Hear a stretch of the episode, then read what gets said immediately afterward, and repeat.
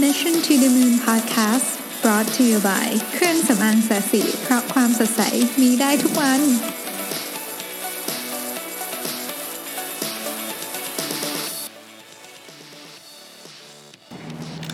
สวัสดีครับ ยินดีต้อนรับเข้าสู่ Mission to the Moon Podcast episode ที่ 65 นะครับ วันนี้เป็นวันเสาร์ที่ 23 มิถุนายนนะครับผม หัวข้อเรื่องวันนี้จริงๆ อยากจะมาคุยเรื่องที่ผมขอตั้งชื่อให้ว่า 329 1 นะครับ เป็นยังไงเดี๋ยวลองไปฟังกันดูนะฮะ แต่ว่าก่อนอื่นต้องเริ่มจากเคสก่อนเลยนะครับ เคสเนี้ยเป็นเคสที่โด่งดังมากในอดีตเมื่อสัก 40 กว่าปีที่แล้วนะครับ เป็นเคสของ Ford Motors นะฮะออตอนนั้นเนี่ย Ford เนี่ยได้ออกรถยนต์รุ่นหนึ่งนะครับ ชื่อ Ford Pinto ออกมานะฮะ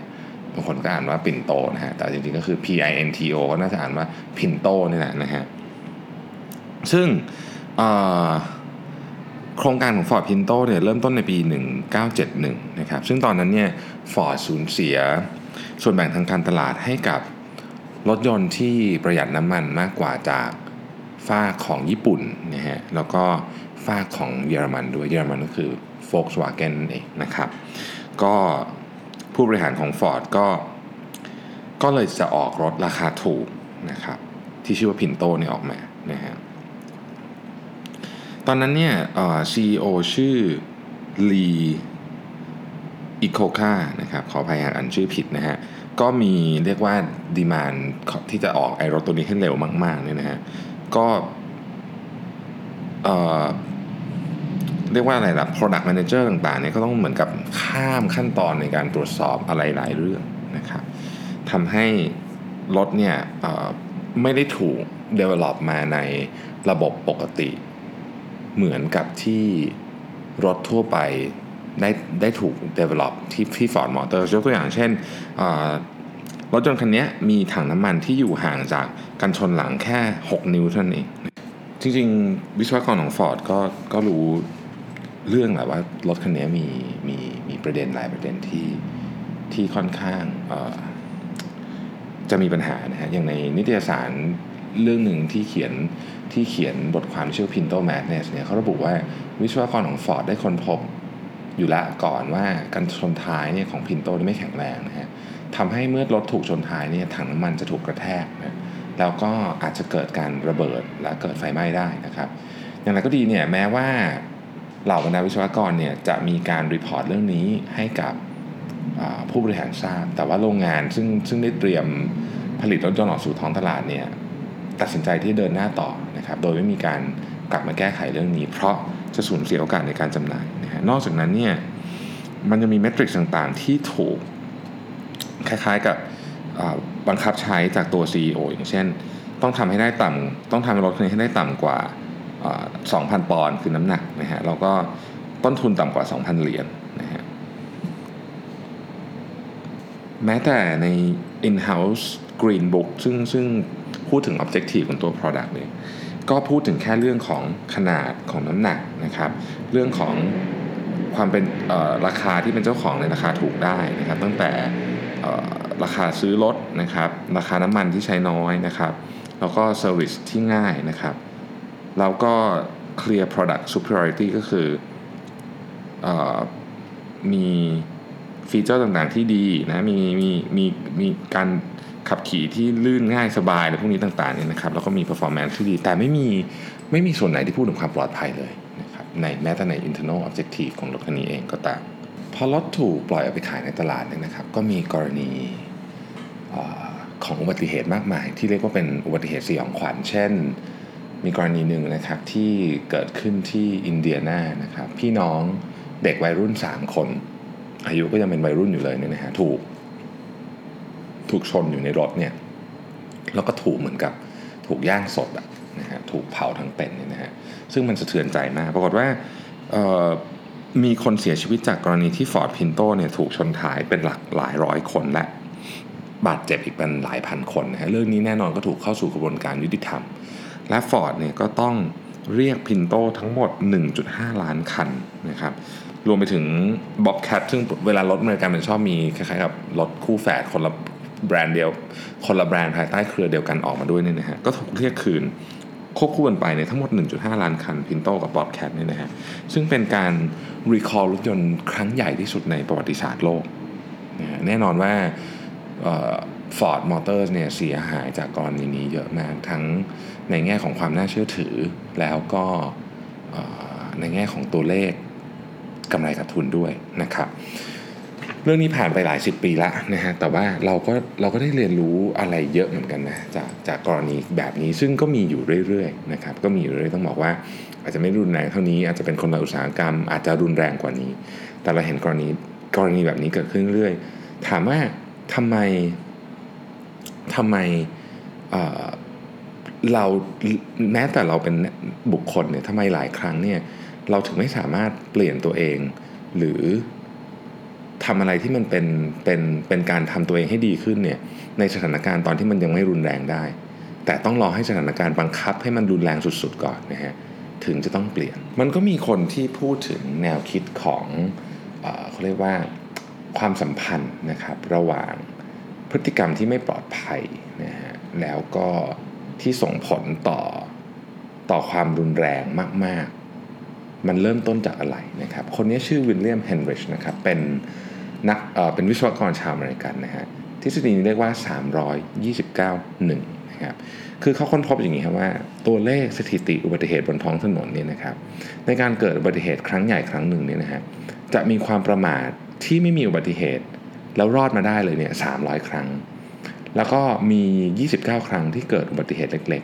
ๆ แล้วคืออีกครั้งนึงคือเป็นแบบใหญ่โตมโหฬารไปเลยนี่นะฮะถ้าพูดอีกอย่างคือในการเกิดอุบัติเหตุครั้งใหญ่หนึ่งครั้งเนี่ยเคยมีความประมาทเกิดขึ้นมาแล้ว 329 ครั้ง นี่คือตัวเลข 329หนึ่งนั่นเอง ผมคิดว่าทฤษฎีนี้มันสามารถจะทอนวิธีคิดของการใช้ชีวิตของมนุษย์ได้นะครับ หลายคนเนี่ยประมาททำสิ่งที่ไม่ถูกไม่ควรไม่เหมาะนะครับ โดยเคยมีคนหรือเหตุการณ์ย้ำเตือนเจ้าตัวให้เปลี่ยนมาหลายครั้งแล้วนะฮะบางคนก็โชคดีนะฮะยอมเปลี่ยนตั้งแต่คำเตือนแรกๆก็รอดตัวมาได้นะไม่เจอปัญหาหนัก ไม่เจออุบัติเหตุหนักแต่บางคนที่โชคไม่ดีนะครับก็ทู่ซี้ไม่ยอมเปลี่ยนสักทีมารู้ตัวอีกทีนี้ก็เจ็บหนักไปเลยนะฮะผมเคยอ่านเรื่องหนึ่งเป็นเรื่องของ เบนฮอโรวิตซ์นะครับเป็นนักธุรกิจและนักลงทุนด้านไอทีของบริษัทที่มีชื่อเสียงมากที่ซิลิคอนแวลลีย์นะครับเขาเขาเล่าเขาเล่าให้ฟังอะบอกว่า สมัยที่เขาทำงานใหม่ๆเนี่ยนะตอนนั้นเนี่ยเขาก็ทำงานในบริษัทไอทีแห่งหนึ่งเนี่ยหัวหน้าเขาเนี่ยเป็นเป็นเจ้าของบริษัทที่บริหารงานไม่เป็นเนี่ยทุกอย่างก็เลยพังเละเทะไปหมดนะครับก็ทำให้เบนอยู่ในสถานการณ์ลำบาก การเงินของเขาก็ลำบากไปด้วย เขาไม่มีเงินพอจะซื้อแอร์ให้ภรรยาและลูกๆ ทั้ง 3 คนเนี่ยในช่วงที่อากาศมันร้อนมากในซัมเมอร์ที่นู่นก็อากาศร้อนมากเนี่ยมีวันหนึ่งเนี่ยพ่อของเบนก็มาเยี่ยมเขากับครอบครัวนะครับพอเห็นสถานการณ์สถานการณ์ทุกอย่างในบ้าน พ่อก็พูดกับลูกว่า ลูกรู้ไหมอะไรคือของราคาถูกเบนตอบว่าไม่รู้ครับ พ่อเลยพูดกับเขาว่า ดอกไม้ลูก ดอกไม้คือของราคาถูก แล้วแกรู้ไหมว่าอะไรคือของราคาแพงเบนก็บอกว่าไม่รู้เหมือนกันครับพ่อ พ่อก็เลยเฉลยว่า การหย่าร้างคือของราคาแพงนะ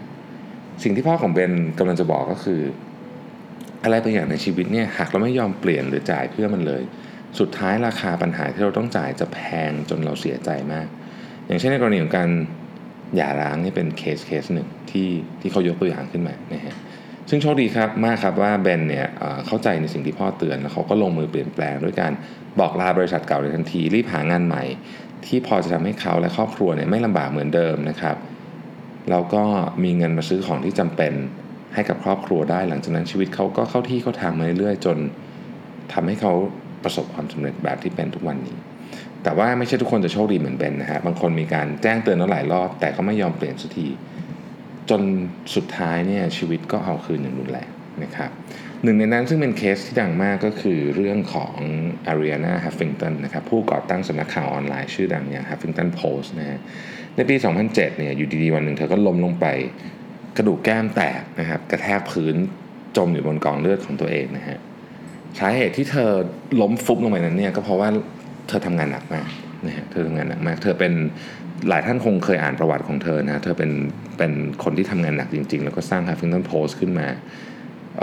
เป็นผู้บริหารที่เก่งมาก แต่ว่าทำงานหนักเกินไปนะครับ มีหมอมีหลายคนเตือนนะแต่เธอก็ยังไม่ฟังไม่เชื่อนะฮะก็ในที่สุดด้วยการที่นอนวันวันละสามสี่ชั่วโมงติดต่อกันในเวลายาวนานนี่นะครับ ร่างกายมันก็ไม่ไหวนะครับ ก็เลยสลบลงไปนะฮะบาดเจ็บค่อนข้างเรียกว่าสาหัสเอาเรื่องเลยนะฮะระหว่างที่เธอถูกหามส่งโรงพยาบาลเนี่ย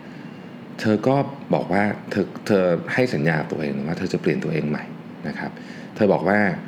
ถ้าเธอรอดชีวิตจากเหตุการณ์ครั้งนี้ไปได้ เธอสัญญากับตัวเองว่า เธอจะไม่ประมาทและปล่อยให้ตัวเองอยู่ในสถานการณ์แบบนี้อีกต่อไปนะฮะ เธอจะหันกลับมาใส่ใจสุขภาพ และจะจัดตารางเวลาพักผ่อนให้เหมาะสมนะครับ ก็เธอก็ทำอย่างนั้นจริงๆนะฮะ ปัจจุบันนี้เธอก็สุขภาพแข็งแรงมากขึ้น แล้วก็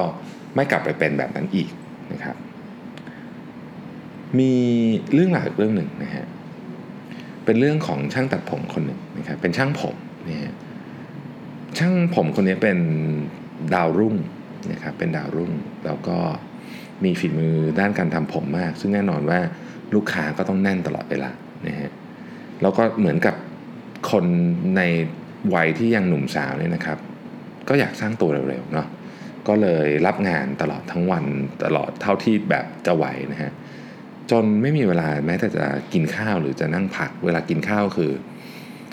อกินอะไรก็ได้ที่มันอิ่มไปเร็วๆจะใช้เวลาเคี้ยวสักสองสามนาทียัดๆเข้าไปนะฮะซึ่ง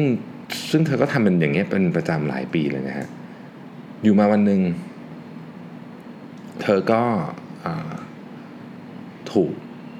หามเข้าส่งโรงพยาบาล โดยคืออยู่ดีๆร่างกายมันก็เหมือนน็อกไปเลยนะฮะสองวันจันทร์จากนั้นก็เสียชีวิตลงนะครับ แล้วก็ เธอทิ้งลูกสาวเล็กๆไว้หนึ่งคนนะครับ อายุของเธอนี้ไม่ถึง 40 เองนะฮะอีกเรื่องนึงก็คล้ายๆกันหลายท่านจะเคยได้ยินเนาะเป็น CEO ของ SAP ที่อินเดียนะครับคนนี้แข็งแรงมากวิ่งมาราธอนรักษาสุขภาพ ทุกอย่างไม่ดื่มเหล้าไม่อะไรเงี้ยนะฮะแต่ว่านอนน้อยฮะนอนวันหนึ่งไม่กี่ชั่วโมงเพราะงานมันยุ่งนะฮะเขาก็เป็น CEO หนุ่มนะฮะวัย 42 ก็เสียชีวิตเหมือนกันคล้ายๆ กรณีนี้เลยนะเหมือนกัน เหตุการณ์ที่เป็นเรื่องแบบนี้เราได้ยินเยอะมากคนหนุ่มที่เสียชีวิตจากการทำงานหนักเกินไป ทั้งที่ตัวเองก็ไม่ได้ดื่มเหล้าไม่ได้สูบบุหรี่ ไม่ได้มีพฤติกรรมเสี่ยงใดๆ นอกจากนอนน้อยเท่านั้นเองพักผ่อนน้อยนะฮะเรื่องเรื่องพวกนี้เป็นอุทาหรณ์ให้ใครหลายคนได้กลับมาคิดทบทวนเกี่ยวกับการใช้ชีวิตของตัวเองนะครับ ผมเชื่อว่าก่อนหน้านี้นะครับ ทั้งช่างตัดผมคนนี้นะครับ CEO ท่านนั้นเนี่ยก็คงมีคนรอบตัวเตือนแหละทั้งหมอทั้ง เพื่อนร่วมงานเพื่อนครอบครัวนะฮะว่าต้องต้องหยุดทักต้องหยุดทำงานได้แล้ว ร่างกายก็คงแสดงอาการเตือนมาหลายครั้งแล้วนะแต่ว่าเราเข้าใจได้ถึงความมุ่งมั่นของคนนะแต่ว่าพอไม่หยุดปุ๊บเนี่ยสุดท้ายชีวิตก็ไปต่อไม่ไหวนะนี่เป็นเคสที่โชคร้ายที่สุด ที่เล่าเรื่องทั้งหมดนี้นะครับ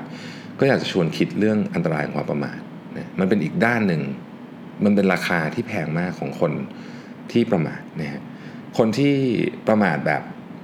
เมาแล้วขับรถประมาทนั่นก็เรื่องหนึ่งนะนั้นนั้นแน่นอนไม่ดี แต่ว่ามันจะมีคนอีกกลุ่มหนึ่งที่ที่ค่อนข้างอันตรายเหมือนกันก็คือคนที่ประมาทในในโมเมนต์ที่คิดว่ากำลังทำสิ่งดีอยู่นะครับคนที่ทำงานหนักๆอาจจะเข้าหมวดนี้นะฮะคือไม่พักไม่ผ่อนไม่หลับไม่นอนเอเพราะว่าต้องการจะทำงานให้ได้เยอะที่สุด เพราะว่าคิดว่า เงินเนี่ยที่ได้มาหรือความสำเร็จ บางคนก็ไม่ได้ทำงานเพื่อเงินอย่างเดียวก็ทำงานเพื่อความสำเร็จเร็วๆอยากได้เร็วก็ต้องทำงานเยอะนะฮะแล้วเราก็ถูกสอนกันมาว่าเออทำงานเยอะก็จะประสบความสำเร็จเร็วนะครับ แล้วก็คนประสบความสำเร็จต้องทำงานหนักซึ่งผมไม่เถียงนะคนประสบความสำเร็จต้องทำงานหนักอันนี้เป็นเรื่องจริงนะครับ แต่ว่าอย่าอย่าให้มันหนักจนเกินไปร่างร่างกายของเราเนี่ยจำเป็นจะต้องพักผ่อนนะครับ ซึ่งเนี่ยในหลาย ๆเคสที่เล่าให้ฟังวันนี้เนี่ยนะฮะ ถ้าเรารู้อยู่กับใจอยู่แล้วว่ามันอันตรายมันหนักเกินไปนะครับ เราก็ควรจะต้องรู้ตัวเองให้ได้นะครับ329หนึ่งนะครับ อย่าลืมนะครับว่าปล่อยไว้ยิ่งนานเนี่ยยิ่งรุนแรงมากยิ่งขึ้นทุกครั้งที่มีสัญญาณบอกมาต้องระวังนะครับ ผมเชื่อว่าทุกท่านเนี่ยมีเรื่องราวเล่าแบบนี้เยอะไปหมดนะครับเพราะฉะนั้นอย่าประมาทเรื่องเล็กๆ น้อยๆเนี่ยอย่าปล่อยให้ตัวเองเอ ประมาทแล้วทำให้ชีวิตมีปัญหาหรือเกิดปัญหาที่ใหญ่โตจนเราแก้ไม่ได้นะฮะผมผมได้เล่าใน episode ก่อนที่ที่พูดถึงเรื่อง how to measure your life ใช่ไหมบอกว่าการรักษา principle ของชีวิตเนี่ยรักษา 100%เนี่ยง่ายกว่ารักษา 98%เพราะฉะนั้นถ้าเราเป็นคนไม่ประมาทเราเป็นคนที่ไม่มีทางเมาแล้วขับรถก็อย่าทำแม้แต่ครั้งเดียวเพราะครั้งนั้นแหละ คุณอาจจะรถชนตายก็ได้นะฮะ ถ้าเราเป็นคนไม่ประมาทเราใส่ซีทเบลทุกครั้งที่ขึ้นรถก็อย่าพลาดแม้แต่ครั้งเดียว เพราะครั้งนั้นแหละอาจจะเป็นครั้งที่ 1 ใน 300 ของคุณก็ได้นะครับเอนะครับวันนี้ก็ฝากไว้นะฮะเรื่องก็อาจจะเบาๆนิดนึงแต่ผมคิดว่าน่าจะเป็นข้อเตือนใจได้สำหรับทุกท่านนะครับ ในวันหยุดสุดสัปดาห์นี้นะครับ ใช้ชีวิตก็ต้องระวังนะต้องระวัง เพราะว่าของหลายอย่างเนี่ยเรามีชีวิตเดียว นะครับผมบางทีผมเห็นหลายคนนะที่ขออนุญาตยกตัวอย่างที่หลายท่านอาจจะไม่ถูกใจแต่ผมขอขออนุญาตยกไว้เป็นเคสแล้วกัน หลายคนเนี่ยบางทีใส่เหมือนกับคอนแทคเลนส์สีสีใหญ่ ๆ ที่ดูราคาที่ดูที่ดูอันตรายอันตรายเนี่ยนะฮะมันอันตรายมากนะเพราะว่าตาคุณไม่มีอะไรนะฮะตาคุณมีอันเดียว อย่างเงี้ยต้องพิจารณานะว่าจะเลือกความสวยงามชั่วคราว แล้วเกิดมันตาบอดขึ้นมาโอกาสมีน้อยมาก ก็จริง แต่เกิดมันมีปัญหาขึ้นมาเนี่ยคอนแทคเลนส์เถื่อนเนี่ยจะรับผิดชอบไหวไหมรับผิดชอบตัวเองไหวไหมนะฮะยาลดความอ้วนเนี่ยเรารู้แล้วเราจะลดความอ้วนได้ดีได้ยังไงนะครับยาลดความอ้วนที่ใส่สารอันตรายพวกเนี้ยโอเคอะคนกินเยอะแยะไม่ตายถูกนะครับแต่ถ้าเกิดคุณเป็นคนที่สวยแล้วตายขึ้นมาคุณเป็นหนึ่งใน 329 นั้นเนี่ยคุณจะทำไงนะฮะคนที่รักคุณเขาจะเสียใจแค่ไหนนะครับอะก็ฝากไว้นะครับ ว่าเราจะใช้ชีวิตของเรายังไงต่อไปนะครับ วันนี้ก็ขอบคุณมากที่ติดตามนะฮะแล้วเดี๋ยวพรุ่งนี้พรุ่งนี้เอาตอนไหนดีเดี๋ยวจะหาตอนสนุกๆให้แล้วกัน เพื่อเป็นแรงกระตุ้นให้ทุกท่านมีพลังไปทำงานในวันจันทร์นะครับ ขอบคุณมากครับ สวัสดีครับ